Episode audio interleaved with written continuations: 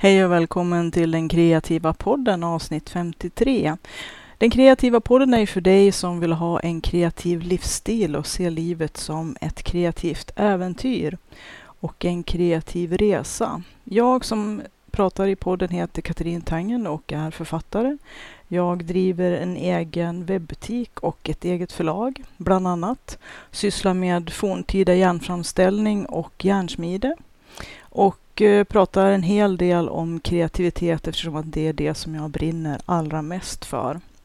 I dagens avsnitt så tänkte jag att vi skulle fortsätta med den här lilla miniserien som jag har inlett och haft några avsnitt som handlar om hur man kan boosta sin kreativa kraft och energi så att man kan få ut ännu mera kreativa möjligheter ur sitt liv och ur sig själv.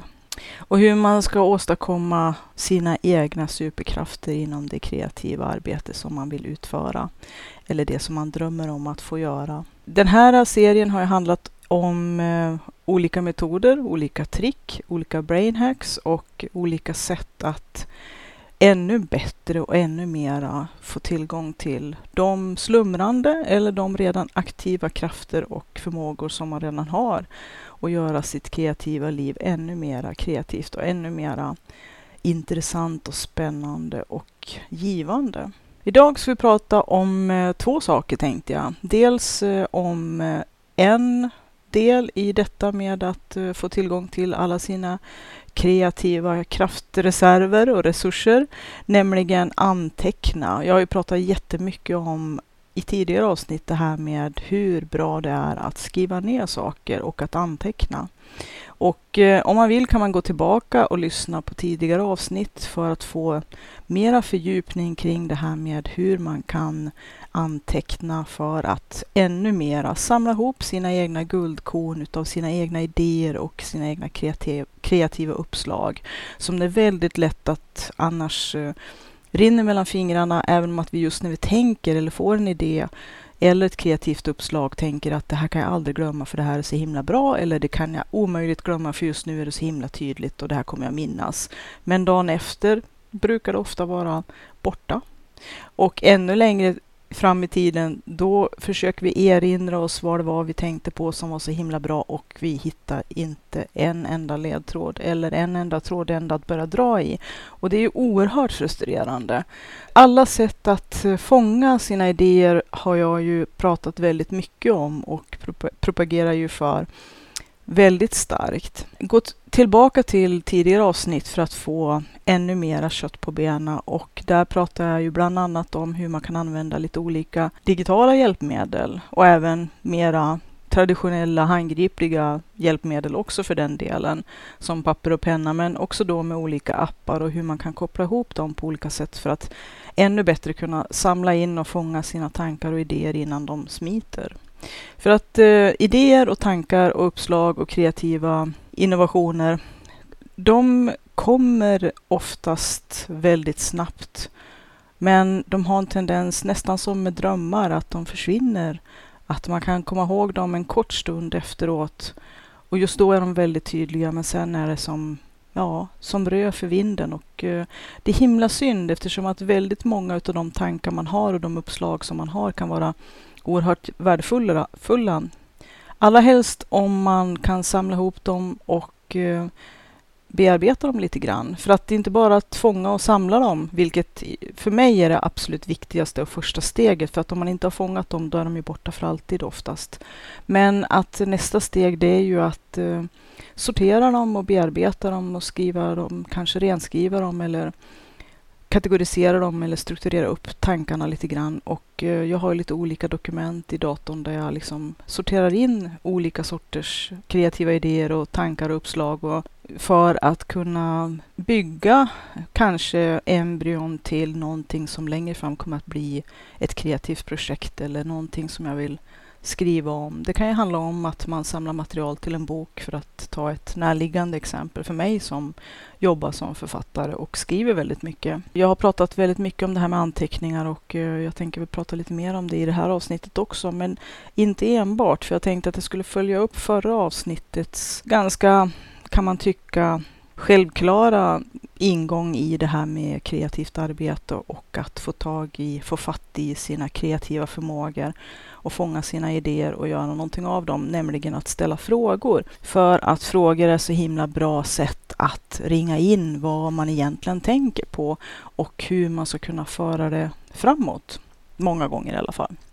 Att kunna lösa ett problem är ju oftast en kreativ, eh, ett kreativt äventyr som vi måste göra många gånger i många olika tappningar i livet. Och eh, i våra kreativa projekt naturligtvis så uppstår en hel del problem som vi måste lösa. Och problem låter ju väldigt negativt, liksom problemlösning, men som jag pratade om i förra avsnittet så är ju jag en problemlösare utav födsel och ohejdad vana och eh, det har varit en, en av mina så att säga, kärnor i de olika verksamheter som jag har sysslat med och tycker att problemlösning är någonting av det mest kreativa och fantastiska man kan syssla med för att det är oerhört stimulerande och och tillfredsställande att ha löst olika problem och se när man hittar de här lösningarna som Speciellt när de är lite oväntade och utanför boxen och kanske kan tillföra ytterligare värden som man inte ens hade en tanke på från början när man bara står inför att lösa ett problem. Jag ska prata lite mer om det här med att följa upp eh, det här frågeavsnittet som handlar lite grann om hur man ska kunna ställa frågor och få stöd och hjälp och support av andra i det här arbetet att försöka kartlägga och eh, ta reda på vad som egentligen är det som är kärnan i det jobbet som man vill göra eller det kreativa äventyret som, som står inför en och som man kanske från början är lite frågande och har en hel del olösta knutar kring eller saker som måste lösas. Eller bara kartlägga vad man egentligen vill åstadkomma och hur man ska göra det på för sätt. Men vi tar en sak i taget här. Jag tänkte jag skulle börja med eh, det här med att anteckna. Jag har ju pratat jättemycket om papper och penna. Alltid ha med sig papper och penna vart man än är någonstans. På sängbordet, om man vaknar upp mitt i natten och har haft en dröm eller en tanke har slagit en. I väskan, i handväskan, ryggsäcken eller i sin telefon. Att man kan använda telefonen är ett utmärkt. Jag använder ju både papper och penna och telefonen för att anteckna och som jag pratat som sagt i andra avsnitt hur man kan koppla det med andra appar och program och vidarebefordra till eh, sin egen dator och sen kunna arbeta vidare med dem via till exempel skrivener och eh, andra sätt att fånga det som man har antecknat. Men jag har också pratat om det här med mindmaps, att eh, sätta sig ner med papper och penna och eh, strukturera mera visuellt så att eh, lyssna som sagt på de avsnitten och det går ju också bra att googla och hitta lite mera ledtrådar och arbetssätt och appar och program kring hur man ska gå vidare med att eh, jobba aktivt med anteckningar. Men att fånga det som man tänker och sina idéer och sina uppslag det är ju någonting man måste, som jag i alla fall upplever, för att man ska kunna fånga så mycket som möjligt, måste man göra det på språnget. Alltså, man kan inte vänta tills nästa dag eller när man kliver upp dagen efter eller när man kommer hem från jobbet eller vad det nu handlar om, eller nästa vecka, för att då har man glömt bort, för så mycket vatten har, har flyttit under broarna mellan man har fått idén och tanken eller uppslaget och när man får fatt i, eller en stund att kunna anteckna om man ska göra det sen. För sen brukar oftast aldrig bli av och om man då sätter sig ner sen, då brukar man komma på att man faktiskt har glömt det som var så briljant. Och det brukar vara extremt frustrerande. Så att jag har anteckningsmaterial nära till hands, papper och penna överallt. Med mig i ryggsäcken och vid nattduksbordet Plus också att telefonen är ju som sagt ett utmärkt verktyg att använda. En lämplig app för listor eller för anteckningar som man sen kan skicka vidare till datorn. Och eh, också inspelningsfunktionen på datorn och eh, som eh, diktafon eller då använda telefonen som också är ganska utmärkt diktafon. Att spela in sin egen röst och prata in. För att ibland har man kanske inte riktigt läge för att kunna hantera papper och penna eller sitta och knappa på en skärm. Utan man kan då bara snabbt trycka på eh, räckknappen och det finns också väldigt bra appar för att spela in i sin telefon. Och jag har ju pratat om det också i några av de avsnitten som handlar om digitala hjälpmedel. Det är ibland otroligt bra verktyg när man är på språng. Man kanske sitter på bussen eller man sitter på tåget eller på flyget eller att man är ute och promenerar. Att eh, man får anpassa sin, eh, sitt sätt att fånga sina idéer och sina uppslag utifrån den eh, miljö och de omständigheter som råder och att för det mesta brukar det vara att man måste kasta ner det snabbt. Och i vissa fall kan man som sagt inte använda händerna utan får spela in och så får man väl prata in ett kort meddelande till sig själv. Man kan använda sin egen röstbrevlåda. Man kan mejla till sig själv. Man kan ju också prata in ett meddelande som eh, sen blir ett textmeddelande som sms till sig själv. Så utforska gärna din telefons möjligheter att fånga dina idéer. Jag brukar ju också förespråka att man sen sätter sig ner och samlar sina anteckningar, gärna lite grann steg för steg. Att, eh, jag gör ju det här nästan dagligdags eftersom att det är så mycket saker som jag antecknar i och med dels research utav böcker, tankar och uppslag och idéer kring det som jag just då håller på med, olika kreativa projekt. Det kan ju vara allt ifrån den här podden, vad den ska innehålla, till då olika nya idéer kring karaktärer eller plotten i en bok som jag skriver eller i en fackbok som jag researchar. Att jag måste hela tiden fånga allt det här för att ju mera idéer man får, ju mera idéer får man. Och det här är ju någonting som man kommer att upptäcka att ju mer kreativ man är och ju mera idéer man kläcker och ju mer man skriver upp och ju mer man jobbar med sina kreativa projekt att idéer föder idéer. Att många tänker att de bara har en enda idé för till exempel en bok eller ett projekt de vill genomföra. Att de tänker att det är deras stora grej, liksom att det är det som är deras kreativa mål och enda stora projekt som de drömmer om att genomföra. Men tro mig, när man har genomfört ett projekt och man gör en massa olika kreativa sidogrejer och eh, dessutom antecknar alla idéer och uppslag som man får, då kommer hastigheten på hur många idéer man får per timme nästan att öka exponentiellt. Och eh, ju, mera ens eh, kreativa muskler så att säga växer, för att de växer med användande. För det är som med allting egentligen, både vad det gäller våra vanliga muskler och även hjärnan, som jag nästan betraktar som en muskel. Ju mer man använder den, ju mer välgymnastiserad och ju mer växer och ju starkare blir den. Och det är samma sak när det gäller det kreativa arbetet och den muskel som vi då använder mest naturligtvis är våran hjärna. Kan det ju vara både kognitiva funktioner och vårt intellekt och våran intelligens, men också väldigt mycket våran fantasi och våran inlevelseförmåga och en massa olika andra saker som till exempel att vi får en, förhoppningsvis, för att det har jag i alla fall lärt mig att ju mer jag registrerar och ju mer jag kan vara vaken och öppen för intryck ifrån eh, omgivningen och eh, saker och ting som jag läser, hör, tar del av, ju mera kan man väl säga att jag oljar det här maskineriet som är kreativiteten. Och ju mera jag oljar min kreativitet och använder hjärnan som en muskel helt enkelt. Man brukar ju säga om hjärnan och med kroppsliga funktioner och när det gäller muskler också, use it or lose it, alltså använd eller förlora de funktioner som det har. För att det är ju så med allt maskineri att om man inte använder det så gnekar det ihop. Det blir ringrostigt och till slut så kanske delarna fastnar ihop eh, alldeles fullständigt. Och man måste börja motionera upp rörligheten igen. Och eh, så är det också med hjärnan och med eh, de kreativa funktioner som eh, följer med, med hjärnan som jag betraktar som nästan som en muskel. Att ju mer man använder den, som sagt, ju mer väloljad kommer den att bli och ju mera kommer den att generera. Och då gäller det att hålla i sina antecknings, eh, sitt anteckningsmaterial. Papper och penna i första hand, i högsta hugg. Telefonen och eh, att eh, kunna, när det måste gå fort eller när det kanske inte, man inte hinner skriva ner, att kunna prata in om man tränar så kan man bli mer och mer oblyg inför att snacka med sin telefon eller att uh, prata in i en diktafon eller spela in via mikrofonen och i datorn till exempel. I början känns det jättekufiskt och konstigt och stelt, men jag lovar, ju mer man gör det, det är samma sak där. Det är lite grann av en muskel också. Att ju mer man använder den, ju mera obekymrat blir det för varje gång. Och jag har ju märkt mer och mera och podden naturligtvis och de videos och sådana saker som jag sysslar med där jag har varit tvungen att prata. Från början var det verkligen inte att det kom frivilligt eller speciellt lätt för att eh, det hör man ju också när man lyssnar på mina första videos till exempel.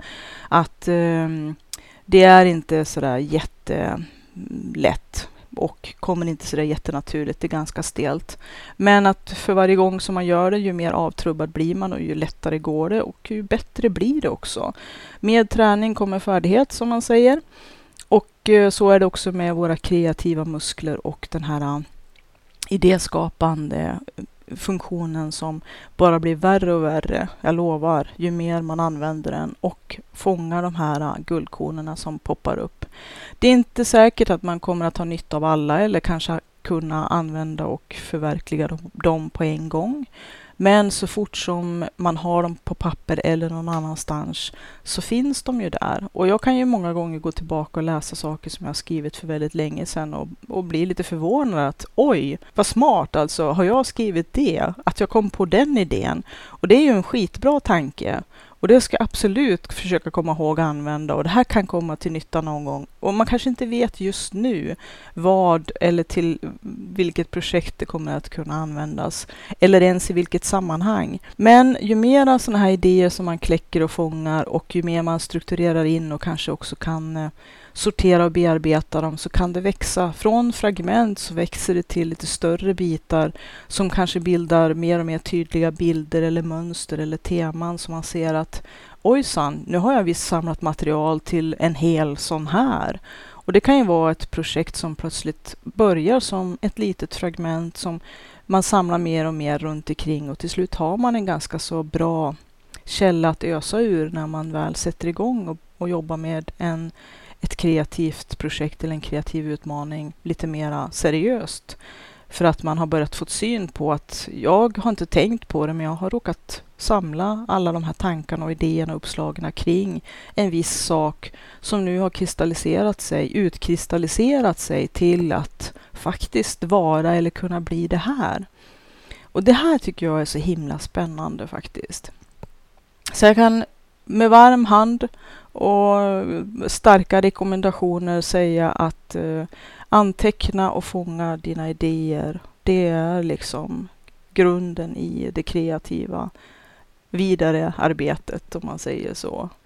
Om inte annat så är det ju för att slippa bli dels jättefrustrerad över saker som man vet att man har tänkt som faktiskt var ganska bra grejer och så har man tappat och glömt dem och aldrig kan nästan det är i alla fall inte lätt att hitta tillbaka till de trådarna man har tappat. Men också faktiskt för att avlasta sitt arbetsminne. För att gå omkring och hålla reda på alla saker som man tänker på och som man har tänkt och som man inte får glömma och, och, och uppslag och idéer och, och de här guldkornen som man försöker att inte tappa eller de här trådarna som man inte vill tappa gör ju att eh, man blir ganska stressad och att vi har ett begränsat arbetsminne hur mycket vi kan hålla i tankarna samtidigt. Och det är väldigt lätt att saker ramlar mellan stolarna så blir vi lite både frustrerade och stressade och ledsen över det. Så att genom att fånga det på papper eller på något annat sätt anteckna så kan man dels tömma sitt arbetsminne och vara säker på att man har säkrat sina tankar, idéer och uppslag för kommande och framtida bruk eller behov. Åtminstone vet man att de finns. Eh, man kan släppa dem och och eh, fortsätta jobba aktivt med det som man är i just nu. Att försöka vara närvarande i det som faktiskt är dagens arbete eller dagens fokus, som många gånger faktiskt inte är just det som de här tankarna och idéerna och uppslagen som ramlar över en är. Eftersom att, som det är för mig, att, och speciellt också när det är som minst lämpligt, då brukar många av mina uppslag till mina böcker komma. Och då är det ju bara att hålla i kepsen och och eh, snabbt kasta ner det på ett papper för att dels kunna fortsätta med det man håller på med och inte tappa bort det här eh, som faktiskt kommer att sen, som det många gånger varit för mig i alla fall, visa sig vara de pusselbitarna som jag faktiskt behöver ha. Och att mitt undermedvetna arbetar i princip nästan konstant med en massa olika saker hela tiden. Men att jag måste ju fortsätta att jobba med och vara i den verklighet jag är i.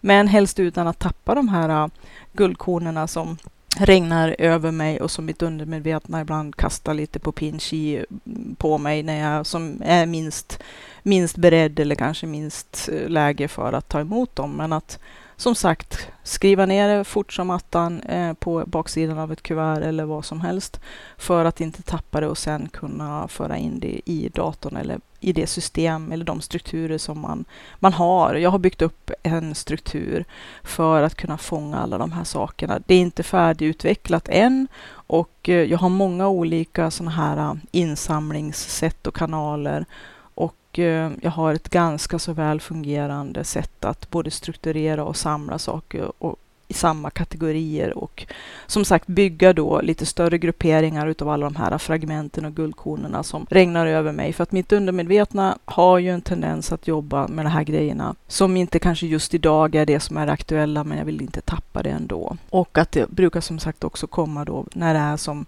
minst lämpligt, precis när man ska sova eller när man är ute och går på en promenad eller också med associationer. Det kan vara ibland helt uh, orelaterade saker som kan trigga igång en tanke eller, eller en idé eller ett uppslag. Så att man får associationer som gör att något kugghjul av någon helt okänd anledning plötsligt kuggar i någon annan kugge som har med någonting helt annat att göra. Och då gäller det liksom att eh, snabbt som attan knappa in eller kasta ner det någonstans där man kan längre fram komma tillbaka till det och utan att ha glömt det. Så att alla de här, eh, ibland är det ju lite grann utav eh, aha-grejer som glimtar till och som man liksom bara mm, wow, hur kunde jag tänka på det?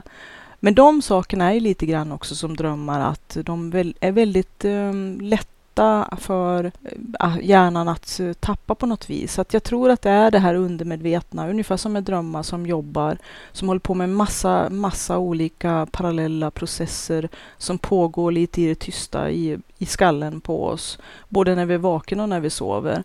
Och att genom att de är så vaga, kanske ett negativt ord, men eh, de är lite mera kanske besläktade med intuition och magkänsla, sådana här underströmningar och lite mera sublima saker som gör att de är väldigt lätta att eh, glömma och tappa bort eftersom att de av någon anledning inte lika lätt i alla fall hamnar i långtidsminnet. Att det kanske är också det att vårt arbetsminne hela tiden är overflowing, att det liksom blir hela tiden breddat så att det rinner över och att vi måste tömma det här arbetsminnet både för att bli effektivare i det som vi faktiskt gör, för att stressa av våran skalle och för att fånga de här guldkornen som, som bara lite random seglar upp och seglar ner och, och faller över oss lite hipp som haver, lite så här random. Och att det är svårt att fånga dem genom att som sagt vårt arbetsminne är chokat hela tiden och rymmer inte så himla mycket. Så att eh, både för att stressa av och kunna avlasta det och aktivt jobba i det som vi är, men ändå inte tappa någonting, så tycker jag det här äh, med att anteckna är en sån fantastiskt bra grej och som jag gjorde redan för länge, länge, länge sedan då när jag jobbade. Då hade jag en, alltid en liten, liten eh, block, ett sånt här litet anteckningsblock som var till för att skriva kopplingsinstruktioner och grejer till motorer och så. Men emellanåt så var det något blad där jag kastade ner tankar som bara dök upp och sen så rev jag ur de bladen äh,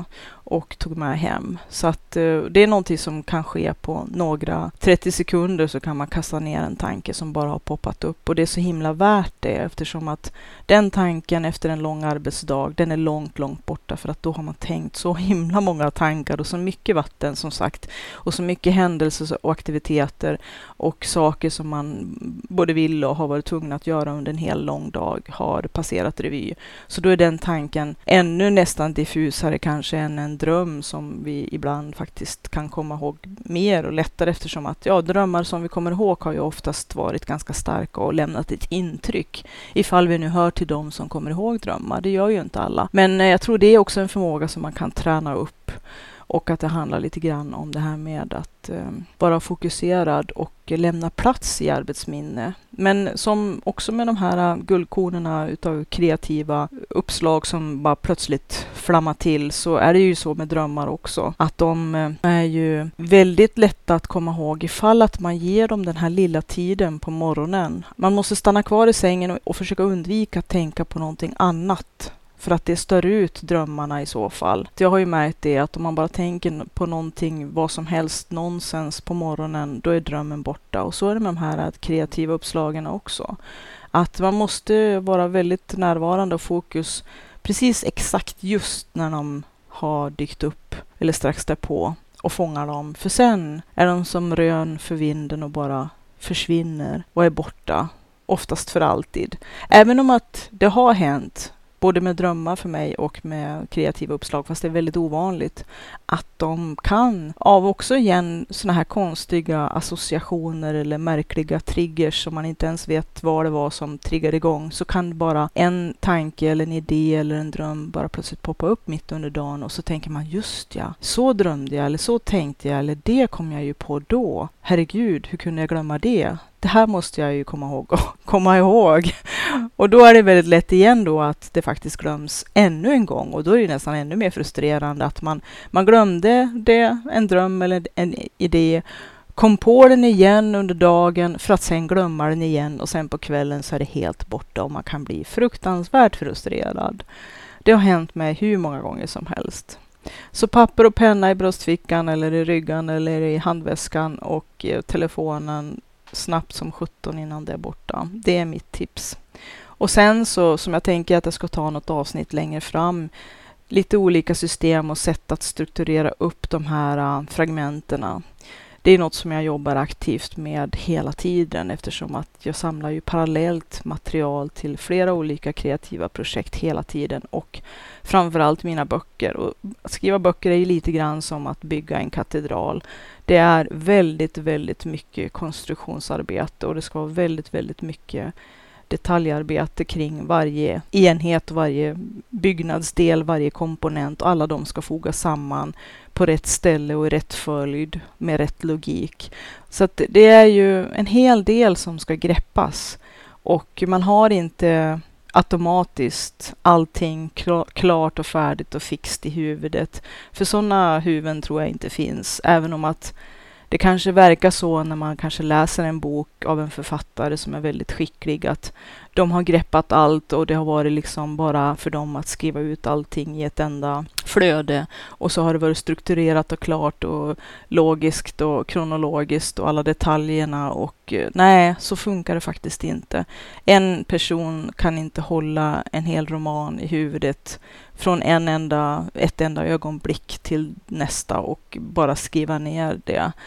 Det är liksom för mycket saker som är för komplext och för mycket information som måste struktureras och som måste ordnas innan man kan skriva en bok. Och efter man har skrivit en bok så är det ju ännu mycket mer arbete att fortsätta bearbeta det som man faktiskt har lyckats fånga på papper.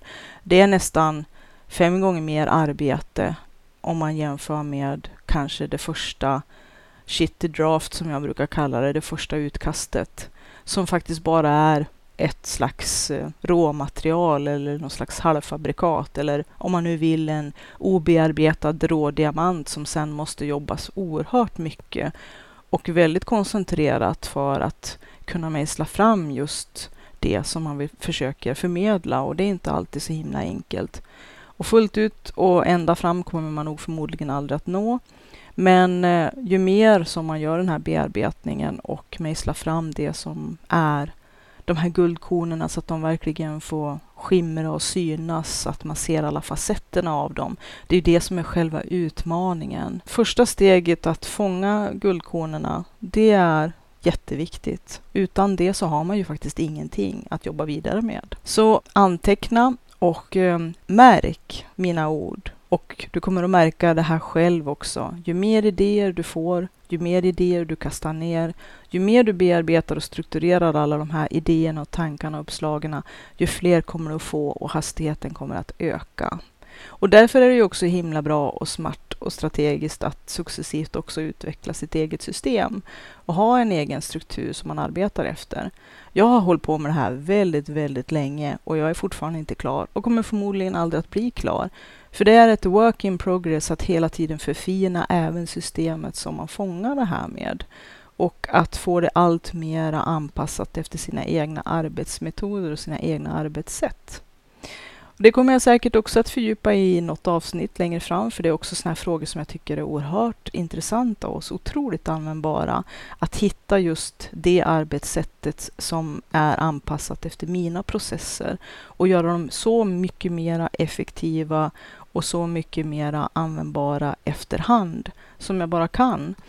Dels för att kunna jobba snabbare och få mera gjort, men också att kunna göra mitt arbete mycket bättre och mycket mera förfinat. Och det är någonting som jag tror aldrig kommer att bli klart. Det är ju liksom verkligen ett område där man aldrig kan bli fullärd. Så, och det är väl också lite grann både glädjen och välsignelsen med det. Annars skulle det bli himla tråkigt också, tror jag. I alla fall för en person som mig som, som behöver utmaningar och vill ha personlig utveckling hela tiden kontinuerligt för att må bra och för att fortsätta vilja jobba stenhårt.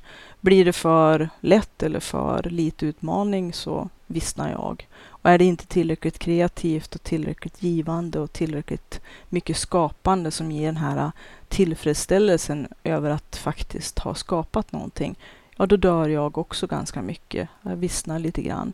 Så att jag behöver ha den här äh, drivande och ehm, ja, pådrivande kanske också kraften i utmaningen att hela tiden vilja mer och att bli bättre och bättre. Men utan att det blir någon slags prestationsnoja över det hela och att man bara tävlar mot sig själv.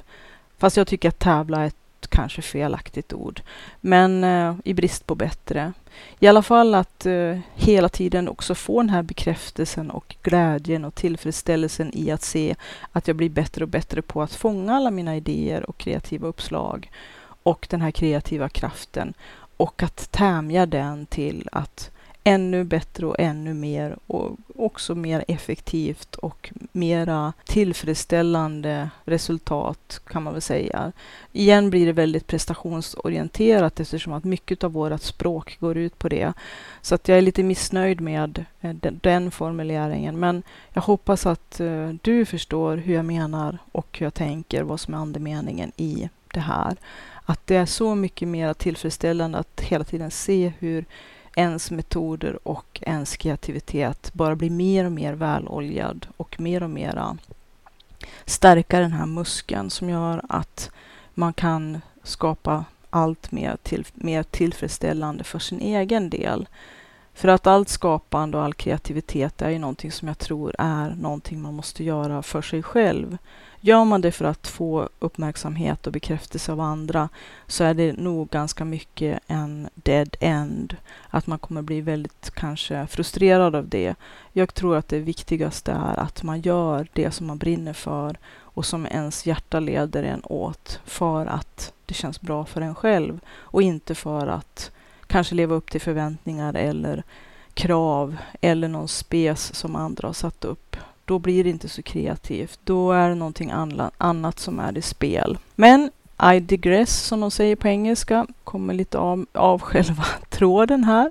Och i andra halvan så tänkte jag att jag skulle prata lite grann om den här uppföljningen kring frågor. Jag pratade ju då i förra avsnittet om att det är många som använder mig som bollplank och att jag har väl coachat en hel del folk och väglett människor och att en del tycker att jag har bra kunnande inom en eh, ganska bred omfattning utav olika områden och eh, har ett brett, ganska bred erfarenhet kring en hel del olika områden som gör att jag ofta kan ge bra råd och vägledning eller information om var man kan få det någonstans ifrån var man kan hitta rätt information eller vilka sätt att gå tillväga som kan leda till att man kan lösa de problem eller hitta den väg som man behöver ta för att nå dit man vill.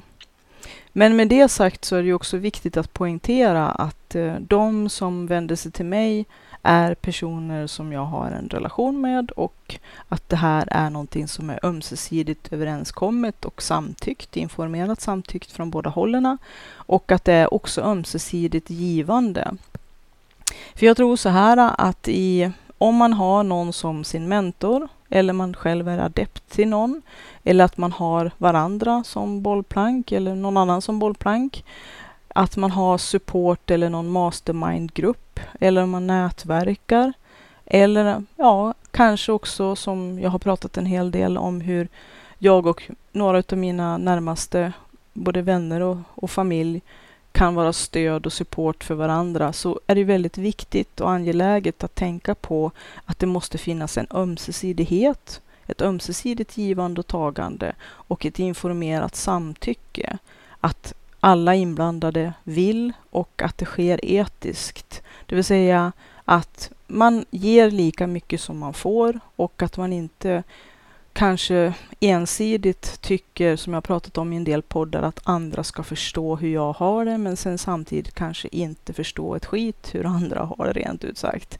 Att eh, man måste vakta på sig själv, både sina egna gränser, så att man sätter gränser för människor som kanske ensidigt vill ha ens tjänster, men som jag har erfarenhet också att så fort man själv tar ett andetag för att prata om någonting som är viktigt för en själv, då bara smäller det dörren och de är borta. Det här etiska i att vi faktiskt har ett ömsesidigt utbyte och att det är informerat samtyckt och att man belastar varandra så mycket som är rimligt och som motparten och en själv klarar av.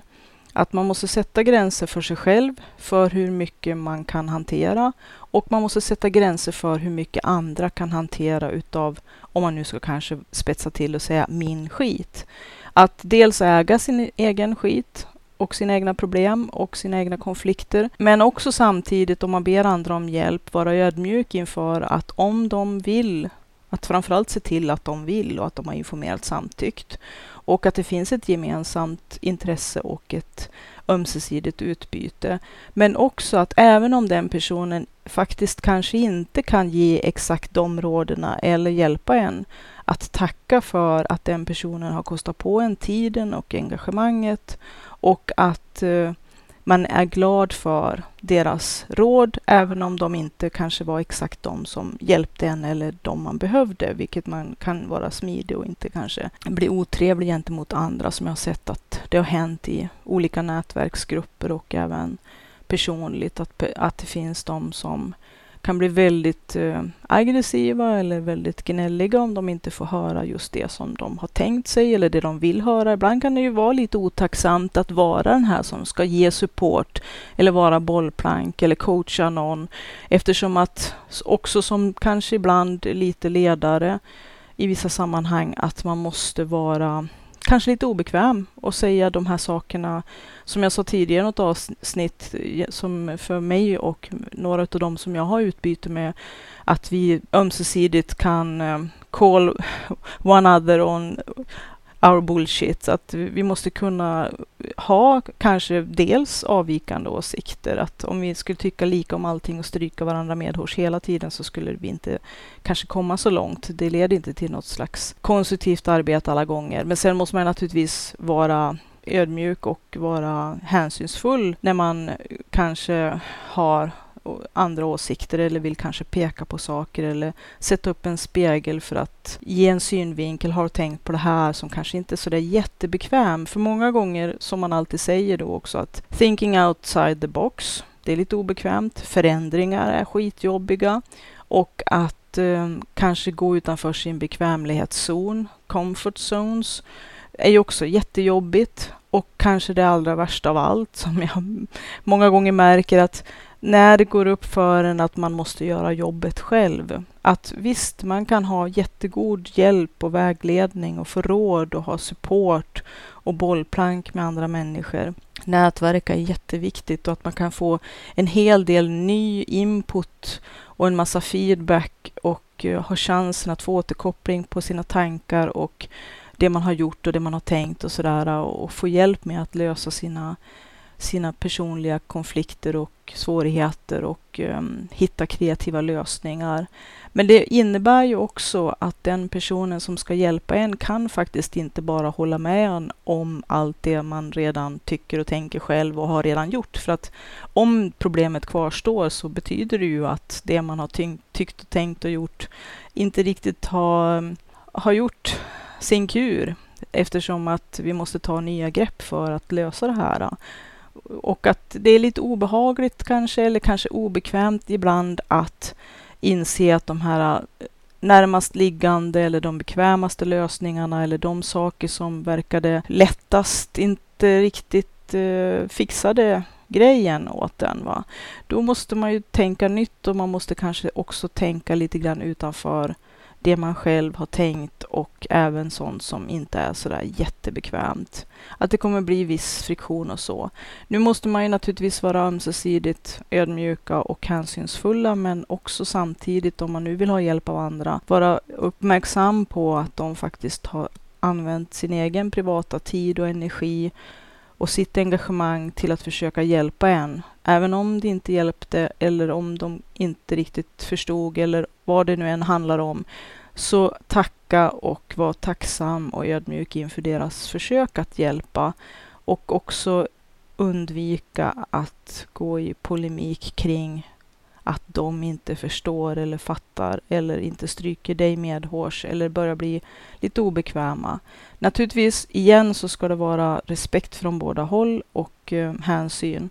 Men med hänsyn så finns det ju faktiskt inte, är det inte samma sak som att gå omkring på äggskal och eh, inte kunna säga det man egentligen tycker och tänker. Så länge som sagt, man behöver inte vara hänsynslöst uppriktig om saker som inte kommer att lösa problem. Men jag har många gånger märkt att många personer som frågar mig om råd, de vill att jag ska säga det som de, som de redan har försökt eller det som de redan har tänkt eller det som de vill höra. Och eftersom att det hittills inte har löst problemen så är det ett visst, visst problem med det och att man kanske då som eh, den som ska vara bollplank och vara support eller vägledande eller ledare i olika sammanhang, som förälder också. Att man kanske inte alltid kommer att kunna säga de populäraste sakerna eller de bekvämaste sakerna eller de saker som verkade lättsammast eller med minst friktion eller sådär. Att ibland måste man faktiskt inse att eh, de metoder man har testat, om man försöker göra samma sak om och om igen och det inte har lett till önskat resultat, så borde man ju vara galen ifall att man tror eller förväntar sig att fortsätta på samma linje och att göra samma sak igen och igen igen ska ge ett annat resultat. Då är man ju lite grann ute på den linjen att man håller på med lite självbedrägeri eller att man lever i förnekelse. Och att ibland kan det vara lite svårt att vara den personen som ska kanske säga till en person, har du tänkt på det här? Eller ge lite andra synvinklar. Men också då naturligtvis med eh, den disclaimern att personen måste ju ha tillräckligt mycket information av dig för att kunna ge dig relevant feedback eller återkoppling på det som du vill ha hjälp med. Om man inte säger allt eller att man bara säger de delarna som är bekväma, då kommer man kanske inte att kunna få någon hjälp. Och som jag pratat om förut också, att i vissa fall kanske man rent av också måste kontakta eller ta hjälp av någon som är professionell. Att eh, det kan ju vara allt ifrån de som är professionella inom ett visst område som man behöver få hjälp med för att få ett, eh, ett eh, professionellt eller fackmannamässigt arbete utfört i något sammanhang. Det kan ju också gälla kreativt arbete. Man kanske inte klarar alla delarna själv i ett projekt. Eller kanske inte har tiden eller lusten eller att det kanske kostar mycket mer om jag gör det själv. Nu måste man naturligtvis ha medel naturligtvis om man ska göra någonting och ha vissa delar bortlejt. Men att eh, inte vara främmande för att inleda samarbeten av olika slag. Och då kommer man igen tillbaka till lite grann det som är kärnan i det här som jag försöker förmedla på lite olika sätt. Att det handlar om ett samarbete och om ett utbyte. Och om det ska vara ett sånt så måste det faktiskt vara givande i båda riktningarna. Och att eh, hänsyn och etik och respekt och att hela tiden försäkra sig om att det finns ett informerat samtycke är oerhört viktigt. Att man bara inte kan kräva att alla andra ska serva eller provida eller leverera en massa saker medan man själv inte gör ett skit. Eller kanske inte ger motsvarande tillbaka. Eller kanske inte ens är trevlig för att man tycker att det är kanske provocerande och utmanande med en person som försöker ge feedback och återkoppling. Igen då när man har gjort det på ett respektfullt, och hänsynsfullt sätt, men utan att gå omkring på äggskal eller ta onödig hänsyn som gör att man inte kan säga det som kanske måste sägas, för att kunna ge lite nya vinklar på saker och ting, för att lösa ett problem som man hittills inte har lyckats lösa på egen hand. Men att som sagt, i vissa sammanhang så kan man ju behöva ha en eh, professionell syn på saker och ting.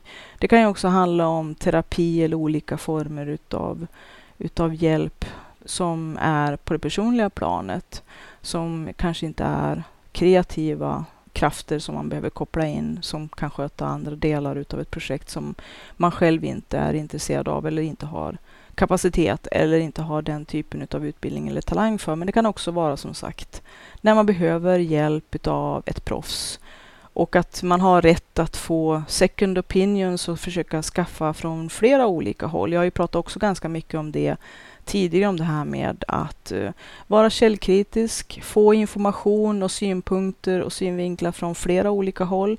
Man behöver inte köpa hela paketet. Man kan säga tack och tack för att du delar och tack för att du försöker hjälpa mig med det här. Och så sen så tar man de delar som man har nytta och hjälp av.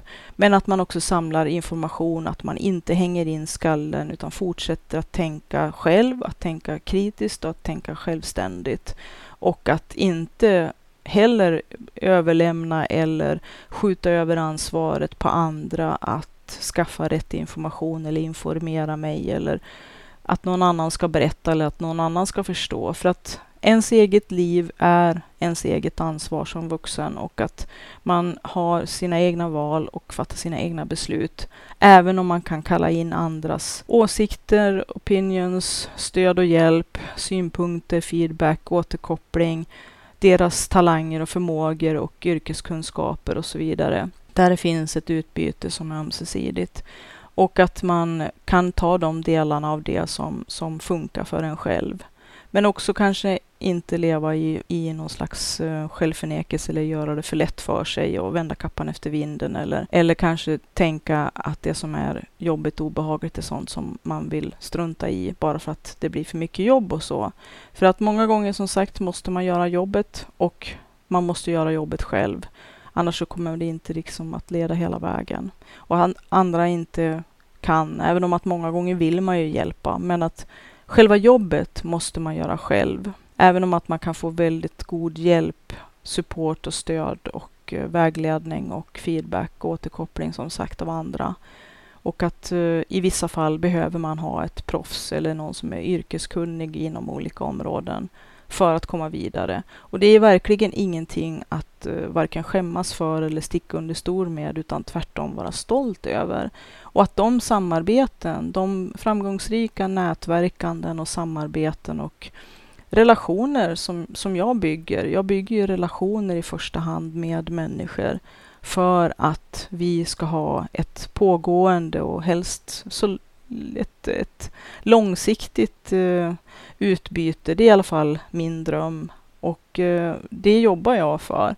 Och genom att hela tiden ha det här ömsesidiga och det här eh, samtycket, att vi också ger och får, att man delar och att man själv gör sin del av jobbet och äger sin egen skit och ger samma tjänster tillbaka som man själv hoppas få.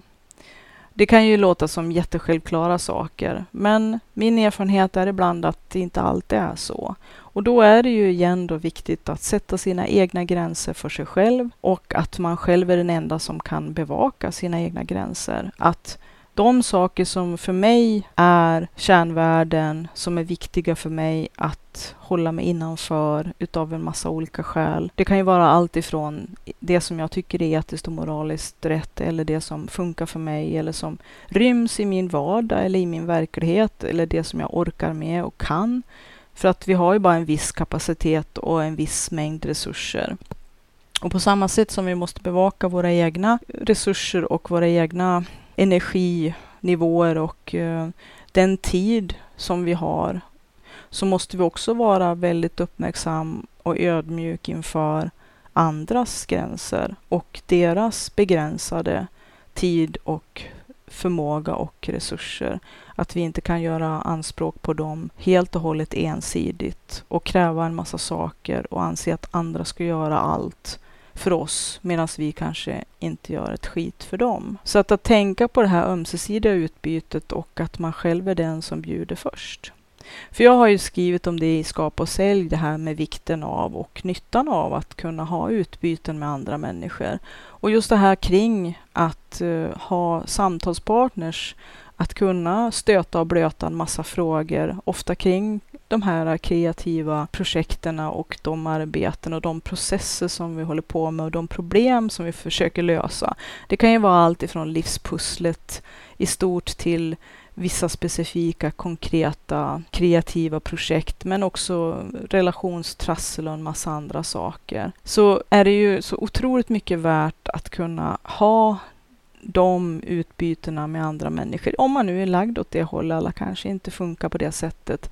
Jag är själv väldigt introvert och det tar väldigt mycket energi för mig att eh, både vara med i och ha sociala interaktioner. I alla fall de som jag vill ha, för de är väldigt intensiva och väldigt givande. Men det krävs en hel del återhämtningstid och att jag måste planera in för den bufferten också. Och det har jag också pratat om i tidigare avsnitt om att vara introvert respektive extrovert och hur man ska försöka fördela och vad, vilken strategi man kan tänkas ha kring att ha behålla sin energinivå så bra som man kan och vikten utav återhämtning däremellan. Ha de här interaktionerna och de kan ju ske på alla möjliga sätt. Nu för tiden är vi inte bunden till en geografisk ort eller att vi måste rent fysiskt åka till olika träffar, även om att det allra, allra mest givande många gånger faktiskt är att träffa folk också. Kanske inte jämt, men eh, emellanåt så kan ju det vara det här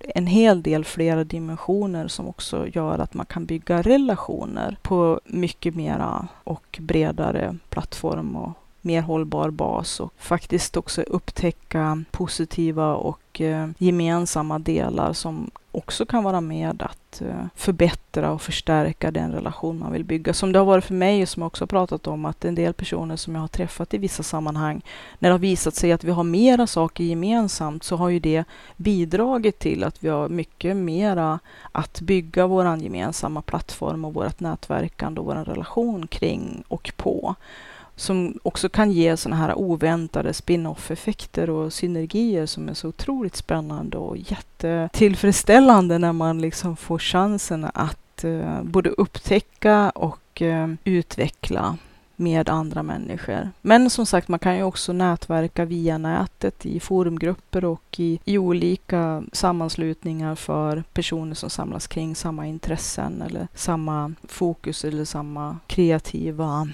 äventyr som man kanske delar intresse kring. Och det kan ju vara allt ifrån flugfiske till lajvande till uh, matlagning till uh, skrivande. Det kan ju vara himla givande att uh, ingå i en grupp av likasinnade kring ett hantverk eller kring, kring författande eller att kunna ge feedback och stötta varandra i olika typer utav projekt eller olika typer av livs, livssituationer som man kan vara i. Det finns ju allt ifrån anhöriggrupper till olika riksförbund för olika typer utav diagnoser som man kan ha om man nu ska prata om sådana prylar i livet. Men att inom det kreativa så finns det också ohyggligt många möjligheter att via nätet träffa personer som sysslar med samma saker som man själv gör hur smalt eller hur nördigt eller hur speciellt ett intresse än är, så finns det ju möjligheter och om man då har tur kan man knyta kontakter som sen leder till att man kan träffas även fysiskt. Eller i olika forumgrupper eller hitta till de event och de nätverkssammanhang som kan ge ohyggligt mycket samarbetspartners och Eh, folk som kan supporta en, som förstår en, som själva har varit där eller vet vad man pratar om. Och också då för att knyta tillbaka till det här med frågor.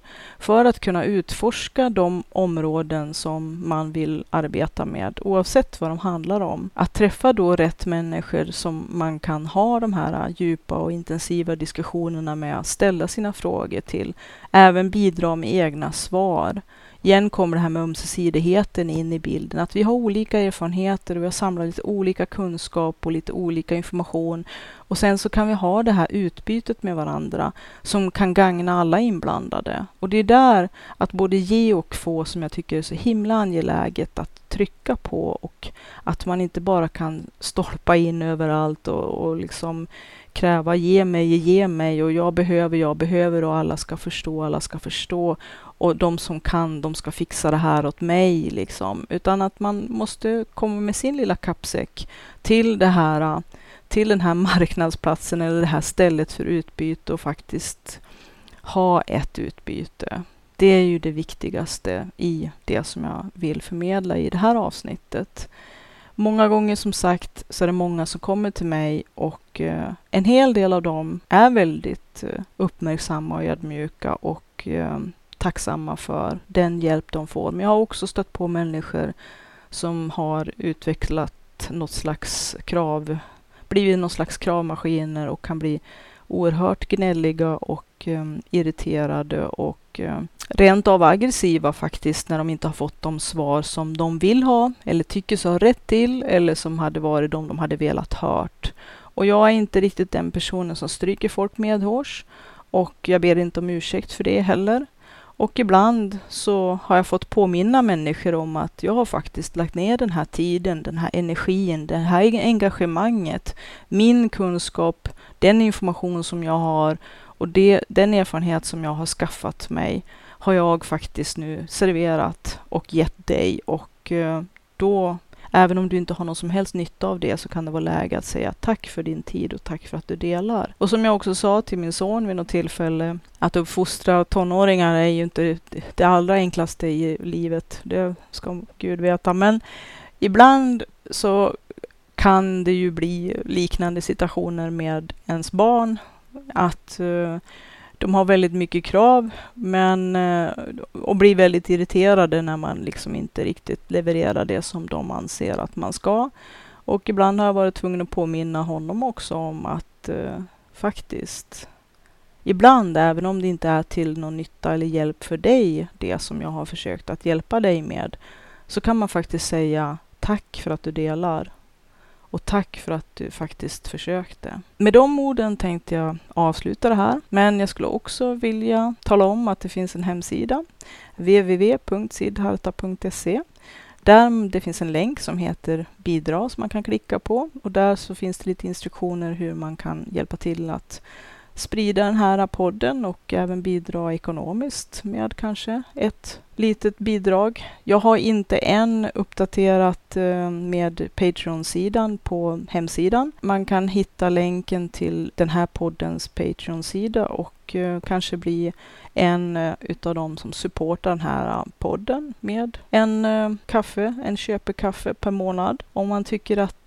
det här är någonting som är givande och om man inte har de medel som krävs, för man kanske pluggar eller på annat sätt inte har så mycket pengar, så kan man dela podden. Man kan ju ge ett betyg, gärna ett bra betyg och berätta att podden finns för att sprida den. Och jag hoppas att du ska få en fortsatt bra dag och att dina kreativa utmaningar ska leda till att du får chansen att utvecklas och utmanas och få tillfredsställelsen utav ett bra och äventyrligt kreativt liv som är pågående, ett work in progress, precis som mitt. Ha det gott och vi hörs igen.